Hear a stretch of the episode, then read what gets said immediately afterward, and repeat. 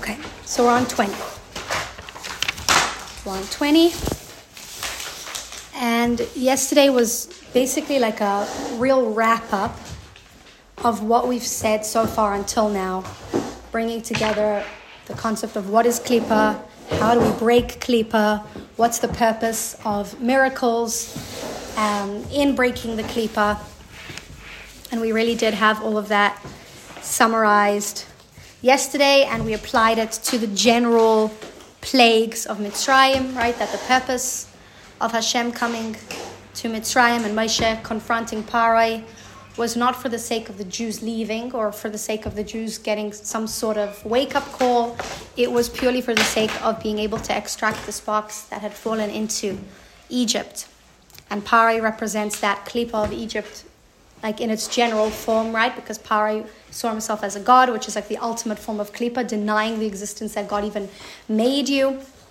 Parai claimed that the Nile was his, he wasn't dependent on anything else. And he's compared to the great serpent that slithered in the Nile. As we're going to see, he is the serpent in this, um, snake in this scenario. And we discussed already at the end of the class about the significance of the stick, right?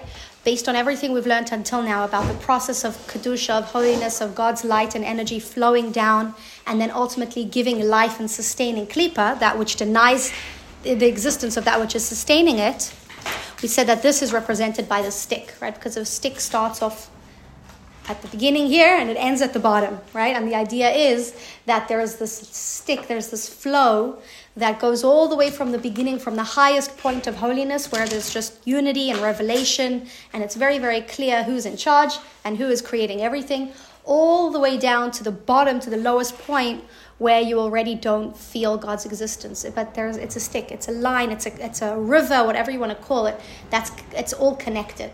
And that's really what we call Seder Hishtalshelut, right? The order of descent, as we see here, that we've been speaking about a lot and will continue to speak about, which is detailed to us from Kabbalah, this whole concept of these sephiros and how they work together, and all of the tzimtzumim, the contractions, and what we called the parses, right? The curtains, the concealments. They work in a way that they take God's light down in a way of a line, like a stick, and in a way, in a way where we can trace it back to the beginning. Um, so one of I think I mentioned this before that the the uh, the, one, the huge the biggest chiddush and that novelty that um, Kabbalah introduced that really did shake up the whole world because they had been going according to the philosophers until the point where it was re- revealed is this idea that there's actually a connection between creation and between creator. And that is called Seder Hishtalshelut, that we call God, godliness. It's not God himself, it's not a creation, it's called godliness. And it's this channel, it's this line that can, we are able to trace ourselves right here, right now, back to God. And this is a tremendous, tremendous gift that God has given us in the form of Kabbalah and Chassidus, where we're able to see that in even a logical way, we can begin to understand how something infinite and one and perfect can turn into something many and limited and imperfect, which is Klipa, which is the world that we live in. And, and this is represented by the stick. This is what the stick represents. It represents this connection from the highest point to the lowest point, but it's all one stick, it's all one thing. It's all God. From the highest point to the lowest point, it's all God sustaining everything. And that's what the stick represents. And then we said the snake represents the klipa, so the bottom, bottom, bottom of the stick, where it already doesn't see itself as being part of the stick, as getting its sustenance and its energy and its life from God, that we would call the snake. And we know that the snake is the creature at the beginning of creation that caused Adam and Chava to sin. It was like this representation of the underworld, of the klipas that lived below the surface, that came up and convinced Adam and Chava to deny the, the command of God, which is klipa, right? So the snake absolutely represents this just in a general, um, in a general way as well. And we see throughout Tanakh actually incidences with snakes, like lots of interesting different things with plagues with snakes and things with snakes. Um, and, and, this is usually this is really what, what, what it represents so that's what we we ended off last class with was just defining the snake and the stick according to Chassidus and based on everything that we've learned until now and now we're going to talk about the significance of the stick turning into the snake turning back into the stick we'll talk a little bit about the magicians and their sticks and stakes as well. And we'll get into it. So, page 20, right? Yeah. So we finished off on the second paragraph of page 20, where we summarized saying that when there is a great revelation of divine light that transcends all the concealments, the klipa becomes utterly nullified.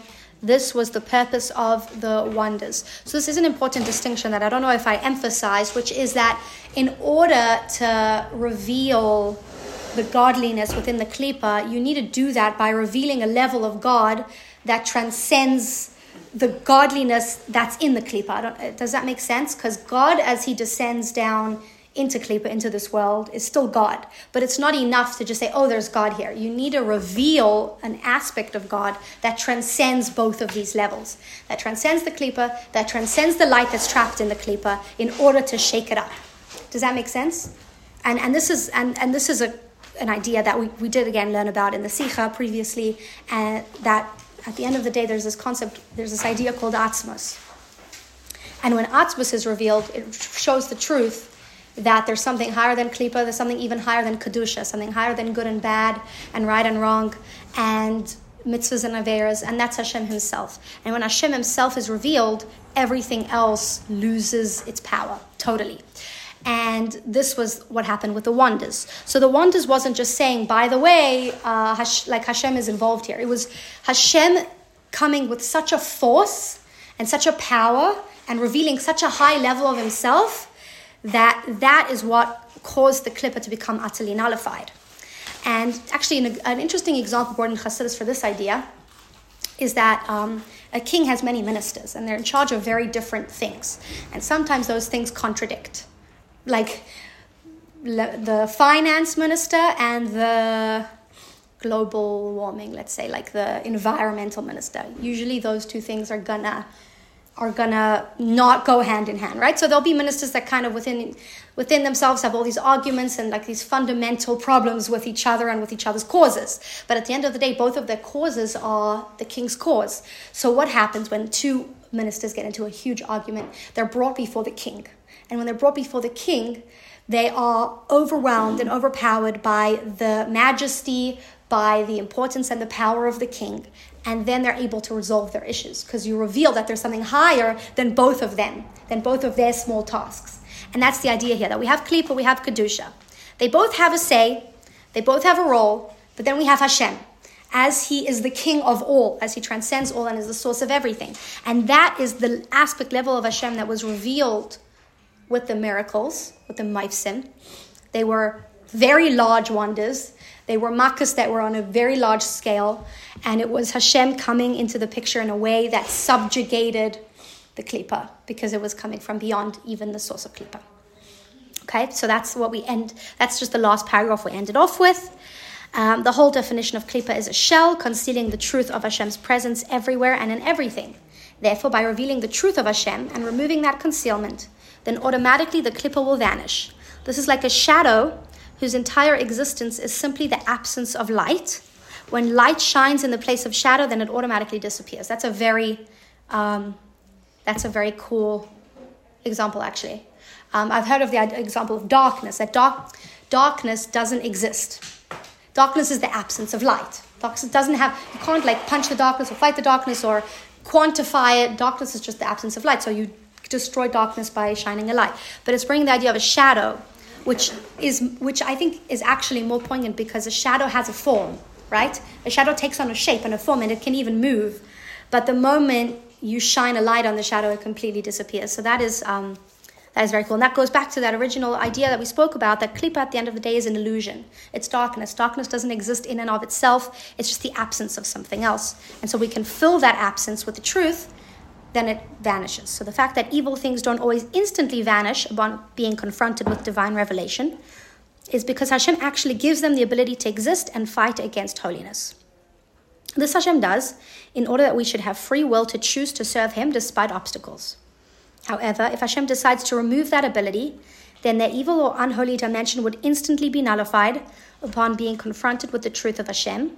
Similar to how a dream vanishes upon a person awakening from sleep. So Klippa does have power, and that's kind of what we're going to get into in the next stage here. Klippa has a reality, it has a power, but that power was given to Hashem in order to create the opportunity for us to have free will.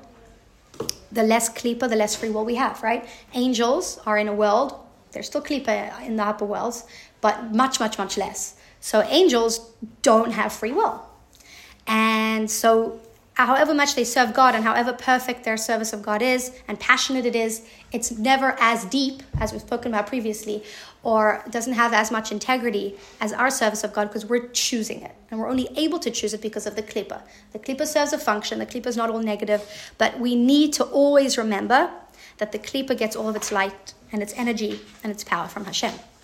I think I'm not so familiar with like I'm really not with Christian like ideas, but I have heard this idea that like there's God and there's like the devil, and that the devil has like a real power. Um, I, I, that's what I've heard, and and that's like absolutely, absolutely not what we believe. We believe in this concept of the devil, of demons, of negative forces, right? Of parais, of klipa, but we they absolutely never, never, never, never. Um, they can't ever do anything against the will of God everything that they're doing is because God is wants them to do exactly what they're doing. And we spoke about this briefly about Parai and about all of these great kings and leaders that rose up and they they they tortured or destroyed or murdered the Jewish people. At the end of the day, they did that only because first of all it had been prophesied that it was already going to happen because God told them to do it. They're punished because they didn't have to be the person to do it. It could have been somebody else. Like Parai so when it's when it's brought about para, it's brought that he went beyond what he had to do when it came to enslaving the Jewish people. Like there's enslaving the Jewish people, and then there's bathing in the blood of the Jewish babies every day, right? So like two different levels of things. Um, but there are other kings that came that destroyed the Beis Hamikdash that were punished, even though Hashem predicted the Beis Hamikdash is going to be destroyed, and then Hashem causes everything to happen. But they didn't have to be the one to do it, and we do have instances and cases of uh, I think one famous one where a king Hashem commanded him to go and to destroy the Beis Hamikdash, and he said no, and he ran away, and um, I think he ended up dying. I don't remember the entire story, but but there was still an opportunity. Everyone has free choice to say no, but it was going to happen at some point. So even the biggest klipa and the biggest obstacle and the biggest evil at the end of the day is pushed into place and acts only on um, on the word of Hashem but it's so powerful that sometimes it's able to convince itself and others that it's, it doesn't need God at all. And so this is what the entire first sign with the stake and the stick was all about. That's what we're going to see now inside. Page 20 on the bottom. The Alze Haya myra hamayfas harishon. I think we read this already, actually.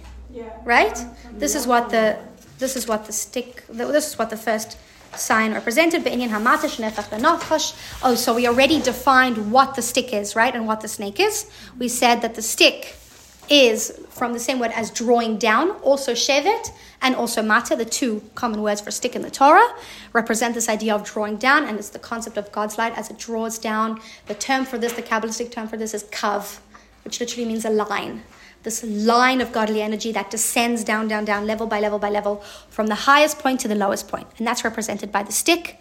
And then we said tanin the snake represents the source of the Klippa of Egypt, which was represented by Paro, who was called the great serpent that dwells in the Nile.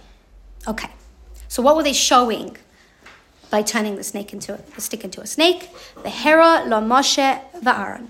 Moshe and Aaron were showing him, so they were showing Parai, who represents the clip of Egypt, how a stick turns into a snake. To know this means shemebchinas are that this level and aspect of light, the dukdusha, and the drawing down of holiness, hanikra mate, which is called a stick, nimsha it draws down its life the hakiyum and its existence, latanin, lahatanin to the snake, makar haklipa is the source of klipa. Kmosha kasov, as it is written, argla yardais, that her feet descend to the place of death, umalchosai, bakol, mashallah, that his kingship has dominion over everything. So these two verses are referring to the level of what we call malchus or kingship. The first verse refers to malchus in the feminine, since malchus is the mother of creation, nurturing all the created beings. The feet of malchus are a reference to the lowest level of the life and light force coming from malchus, like the feet are the lowest part of the body. They descend to a place of death, meaning the klipa, which is spiritually dead. Thus, from Malchus, there comes spiritual life that ultimately becomes the life of Klippa as well. And this we discussed when we spoke about the rivers. That when they flow through the Garden of Eden, which is in Malchus, and come out the other end, they turn into a source for Klippa. The second verse from Tehillim mentions that Hashem's kingship has mashallah, dominion, rulership over everything. The idea of a dominator is that he rules by force. Hashem is the creator and king who deserves that all of his creations serve him willingly. There should be no need to force his rulership over them. Nonetheless, the Klippa refuses to willingly serve Hashem. It is only regarding the Klippa that Hashem shows himself as a dominator, since in the realm of holiness everything accepts his kingship willingly. Thus, Klippa receives life from the attributes of dominion, which is an extension of the main attribute of kingship. So these two verses are teaching us this idea of how God's light is given to Klippas, descends down and is given to Klippa. Ella, however, that this process of the stick turning into a snake, of God's holiness and light sustaining Klippa, it happens because of this order of descent and because of many, many, many contractions, right? We spoke about what Tzimtzumim are before. It's a process of God's light hitting a vessel, and that the innermost aspect of the light, the truth that exists in the light, that it's from God, gets left behind. And when it goes through the vessel, through the parsa, through the screen, only the external part of the light comes through, the existence of the light, again and again and again. So we're filtering out again and again the truth of the light, which is that it's all from God and there's nothing other than Him. And we're only leaving behind the residue of the light, the external aspect, which is the light as it feels an existence unto itself. And so as the light goes down through all of these contractions, it ends up sustaining the klipa. To the point that we can turn a stick into a snake the source of godly light and energy in the world into a snake, into something that represents itself, that denies its source. Because through these many, many contractions, Mistater hashefa, it conceals the abundance, the flow, mibchinas hamate kolkach, from this level of mata, of a stick, so much to the point that it's able to be his havos bechinas hatanim hagadol harovitz b'tochi arav to create the great snake that slithers in this in the river in the Nile, which represents parai the Omer, and he can say liya ayri vani asisani kanal. The river is mine, and I created myself. So this entire sign, this entire miracle, was literally a message and it was the message that was a prelude to all of the messages that just got stronger and stronger and stronger in their message, which was yes, you exist, but you only exist because God sustains you constantly. You're a snake, you have your own form, you have your own power, but that snake comes from a stick. So, the, so what was what was um, Aaron Moshe showing Pare? That this that the snake, who you are, comes from God and is constantly sustained from God.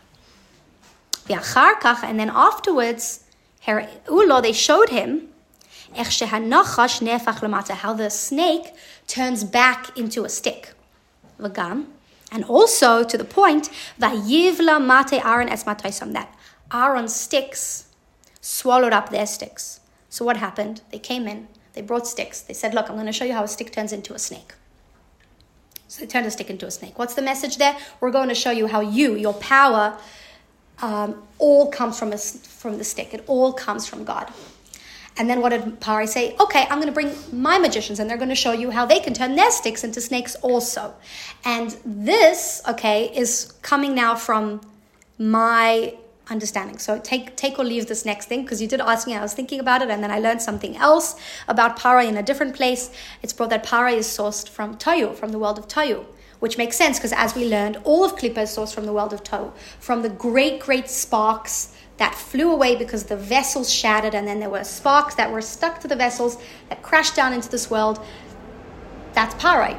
Para comes from a very, very, very lofty place within within from, from God, a very high place, higher even than the source of the Jews. You can, you can, you can even argue, because the source of the Jewish people is in Chachma Vatzilas.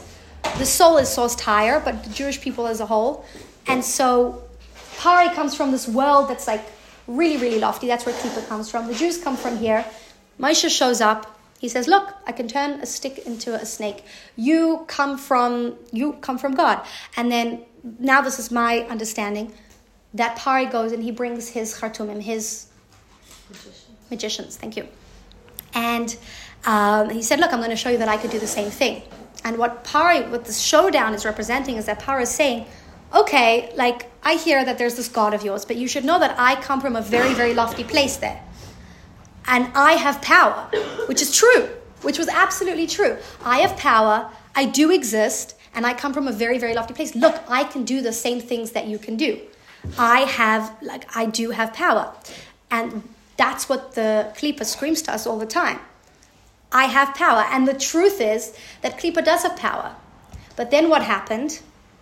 The snake turned back into a stick. So that was the next thing that happened. After the magicians came, Aaron said, But look, now my stick turned back into a stick. So then what do the magicians do? Well, we have power too. Our snakes can turn it back into sticks too. So they turned their sticks back into sticks. And then what happened? The ultimate message. What happened then? Oh, wasn't it that uh, Aaron's snake ate the other snakes? Aaron's stick. Stick. Aaron's stick ate their sticks, which is very interesting because it was Aaron took the stick, turned it into a snake. They said, "Oh, we could do the same thing, turn the sticks into snakes." Then Aaron said, "Yeah, but I could turn my stick, snake back into a stick, right?" Again, this all has significance. It's not just this like kids, you know, flexing their muscles. So he turned it back into a snake, a stick. What does that represent? Yes, you have power. I could see you have power a snake exists, it has power, but at the end of the day, it turns back into a stick. All you really are is God.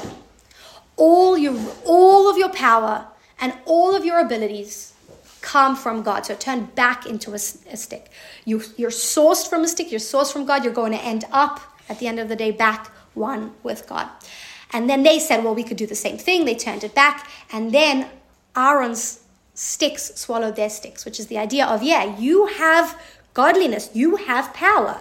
The magicians had power, and we see it throughout the whole story of all ten plagues. That they were like trying to fight fight the plagues and to prove that they could do the same things that you know that they can also produce lice and they can also produce frogs.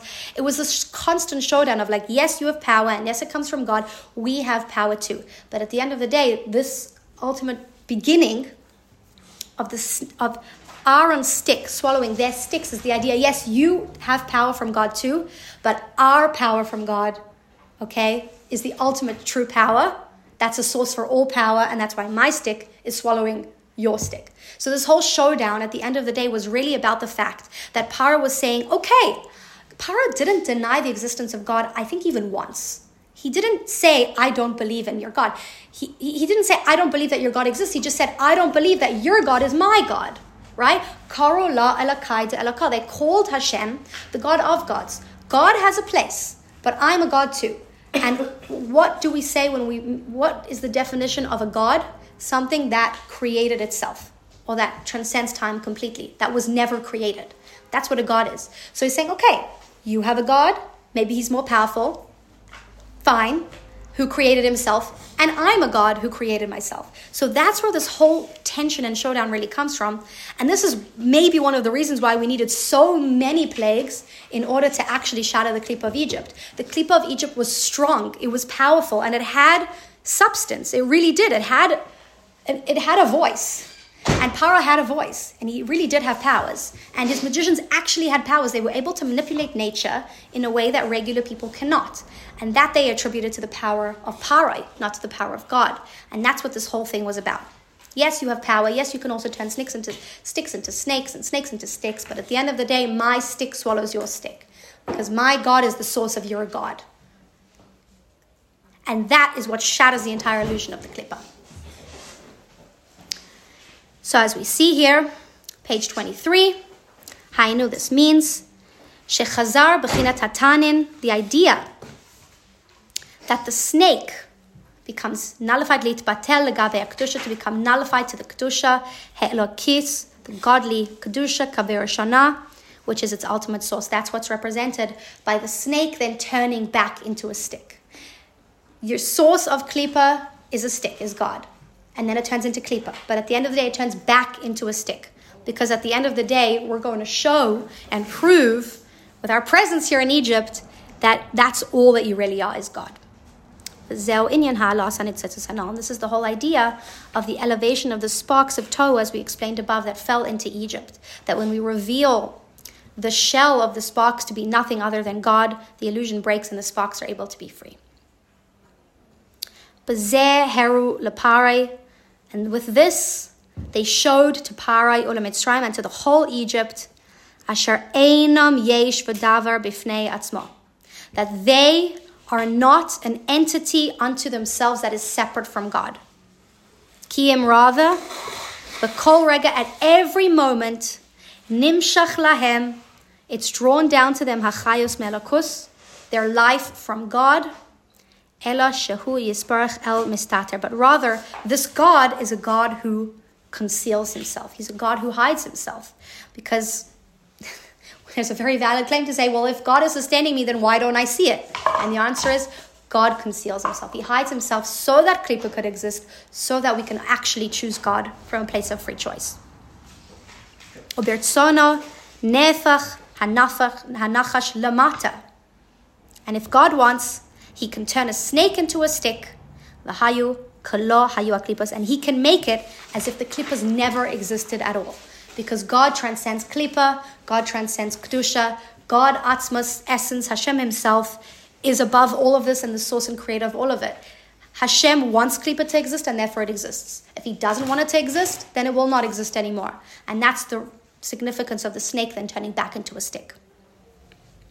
The Alder and similarly, the same way, the same process of what happened with this introductory kind of wonder and sign Hayu Kolamavsim. This was the case with all of the signs that came afterwards, many, many signs of the ten makas, etc. Liyos, in order that it should be the Yadu Mitzrayim Ki Ani Hashem, that the Egyptians should know or the Egyptians should break, right? The two explanations of Yadu, that I am Hashem Kanal, as we mentioned above. And so this was the message of the snake and the stick. And as Chassidus teaches us in other places, Mitzrayim is not just a place that existed a very long time ago that was very immoral, that the Jews lived in, suffered in, and then left. But Mitzrayim is a place that exists within every single one of us. Mitzrayim comes from the word Meitzarim. Meitzar means a boundary, it means a limit. And these limitations that we have within ourselves are represented by this Mitzrayim. The part of ourself that screams, I exist on my own, I do not need God, I do not come from God. Some, for some people, it's more subtle than others. Sometimes the more subtle it is, the harder it is to destroy. Um, but there is a parai within every single one of us. There's an Egypt within every single one of us. And the way that we can break that is by revealing the truth, is by revealing the truth that everything is Hashem. And we, as we've discussed before, as Jews, don't need to be broken in order to reveal that truth because we have the truth within us. We just sometimes have to clear away some of the layers that are covering over that truth to reveal it.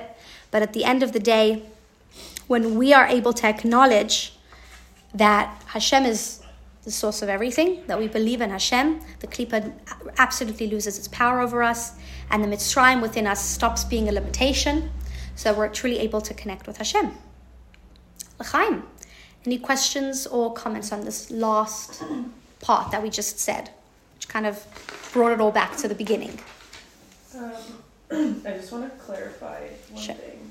So, like, one of the big questions was why was the staff not considered one of the like ten wonders? And then So that actually wasn't one of the questions. oh, Um, at some point.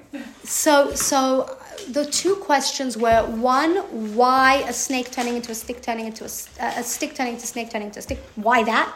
God could have done anything, right? We know that Moshe showed three signs to the Jews. One was a snake turning into a stick. One was putting his hand inside and coming out with leprosy, and the third, I think, was turning water to blood. So why this? That was the first one, which we which we answered, right? And then the second was why was this, whatever it's whatever it represents, chosen to be the plague before, or to be the sign before the 10 plagues. So, so we never asked why it's not included in the 10 plagues. The 10 plagues were like a cosmic, not cosmic, but it was like the whole Egypt knew. Yeah. There was not an Egyptian in the entire land that didn't know what was going on. This was like a more of a private situation. Right. But it was like, was it important for Paro first to, to understand what was happening, like the Exactly. of it, and Yeah. then all the Egyptians Yes. to see it? Yes, because Pare represents the Klippa as like what we call Beklalut in general. He was like the general Klippa of Egypt. Um, that include the general includes all of the parts, includes every Egyptian and every part of the land and every belief. Uh, so yes, they first went to Pare, absolutely, because he represented it like at its core, and then it was shown to the entire. If Pare which wouldn't have happened because Hashem clearly said it's not going to happen. If Pare had said, okay, I believe you, I acknowledge this, the entire klipa of Egypt would have been broken right then. But Hashem purposely had it that that's not the case. Maybe because the klipa was so strong that it needed to be shaken up again and again and again in all these different ways and versions. Each one had its own unique message, but underlying every message of the plagues was this message that all of your life comes from God and it can be turned back into God in a moment. It's all up to His will. Um, um, what's the source of the Egyptians like ma- magic or or like miracle? Like if it's is it like an evil source or what type of where do they get the power from if it's not like channeled through Hashem? Like So it is channeled through Hashem, but it's channeled in such a way that it goes through so many descents and concealments that by the time it gets into the hands of the magicians of Parai, you can't clearly see that it's from Hashem. You look at it and it looks like they themselves are doing this thing. So why would Hashem allow them to have such a thing? So that's because of free choice. That's so that we have free choice. Because if we woke up and the only power we ever saw was godly power, and we never saw any other power, then we would automatically go to God. And then we wouldn't have choice, and then it wouldn't have as much significance and it wouldn't have as much substance. I don't know what the word is. So God, on purpose, gives power to things that look like they're not Him, even though they are Him, and even though the power comes from Him. He does it on purpose so that we can choose God. Because if we, if there aren't options to choose from, there's no choice. And then we're forced, as we said, as we were talking about the memshala, mashallah. Memshala is a dictator. God doesn't want to be a dictator. He wants to be a king that's chosen by the people. So this black magic thing, like is it evil magic or Yes, yeah? It's evil, and we're told to absolutely stay away from it mm-hmm. because even Hashem can descend to evil. Because Hashem transcends good and bad. He can be both. He can be good and he can be bad. So he's not all through love and good. Like he's So in his source, he is, but he has the potential for everything because he's infinite. Hmm. And so Hashem is good, but Hashem has allowed his goodness to go through so many processes to the point that it can look bad. so all the evils in the world is because of Hashem. Yes. That is kind of absurd to think like that. I don't know. Just feels wrong. I, I would think that it feels even more wrong to believe otherwise, right? To believe that there, there's one power that's like not God. That's, that's denying the unity of God in the world, right? I mean, yeah, that's scary because that's more out of our control. But to know that all evil even is from God, it just knows that it's not just you know out of what's it called, like completely free ranging. It's it's uh, controlled by God at the end. I Yeah. I guess that's good in a sense, but still just so. Weird. It's good, but it, it, has it causes us to have lots of issues with God because because we can't say, well, that's not God, it's bad, because it is God, and then we have to demand from God that He take the evil away from the world, which is what Mashiach is. We can't become complacent to evil and just accepting of it, which is exactly what Moshe was doing in Egypt. He was saying, yes, this all comes from God, but we're not going to let it stay this way. We need to change it. We need to shake it up. We're not going to let the evil remain evil. We need to reveal the truth that everything is good and that everything is God. We don't just let it do its thing, right? That's not so easy. I can imagine for people went through very, very traumatic things in life. Like, how can they ever like move on beyond that and actually like comprehend that it was from God? Like, how can you serve? Like, It's a big question. I mean, it, Yeah. it must be very difficult for them. I can imagine. And I just, Yeah. Why would God do that?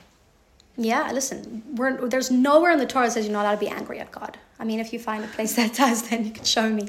We're allowed to, dem- like, we're, we're obligated to demand from God that He express Himself differently. Yes, it's you, but you don't, you don't have to express yourself this way and you don't have to cause the suffering. God can do whatever He wants, and that's actually up to us to demand that it looks different. The Rebbe told us that at this point, the only thing stopping Mashiach from coming is that we demand it. So, so I know there's like I'm really not like informed when it comes to trauma and grief for things, but there's like the five stages of grief, and one of them is anger. Is that the first one? Maybe no denial. I don't know. Maybe denial and then anger. Anger, and that's like a healthy, valid. I'm saying we don't say oh, it's God, so you're not allowed to be angry, or oh, it's God, so you're not allowed to demand that it be different. Because God, at His ultimate truth, is good and is revealed good. And so we're demanding from God that He should show His ultimate truth in this world. Right now, we see God, but we see Him in all of these ways that have been contracted and concealed, and we don't want that anymore. We want God in His ultimate goodness and in His ultimate truth. If I allow myself to be angry at God, isn't it very like for example easy for me to start blaming God and everything and seeing God as this enemy who's just there to like is that really healthy for uh, my relationship with God? so it, I, I do think that there's just like phases people need to move through. I'm really, again, I'm really not like probably the right person to talk to. Also, I've had like a very cushiony life until now. I'm still young, but hopefully it stays that way. So I haven't grappled with these things like personally so much. It might, it might be helpful to talk to people who are more, but, but th- there is a valid place, in my opinion, for being angry at God and then passing through that phase. It's, you know, there are some people who, who, who left the Holocaust, absolutely just denying the, like if God if, if God existed, this wouldn't have happened, and so they just absolutely left their Judaism behind, right? Um, and that's one response. And another response is to be angry, right? But you're still believing in God. You're being angry at God because you believe in Him. In a way, maybe that's even preferable. Like apathy, apathy towards God and being like, well, can't exist if this happens is more dangerous in a way than negative powerful feelings towards God because at least you be- believe in Him, if that makes sense. And then we got to pass through that, right? We, we have to pass through those phases, and that obviously would need to be with, with advice and help and things, but. But um, it's definitely better than the alternative, which is it was t- it's too bad to have been God. It must be something else. I don't believe in God. I'm leaving this all behind. That's much more dangerous. yeah. Any other questions or comments on this maamar? Good.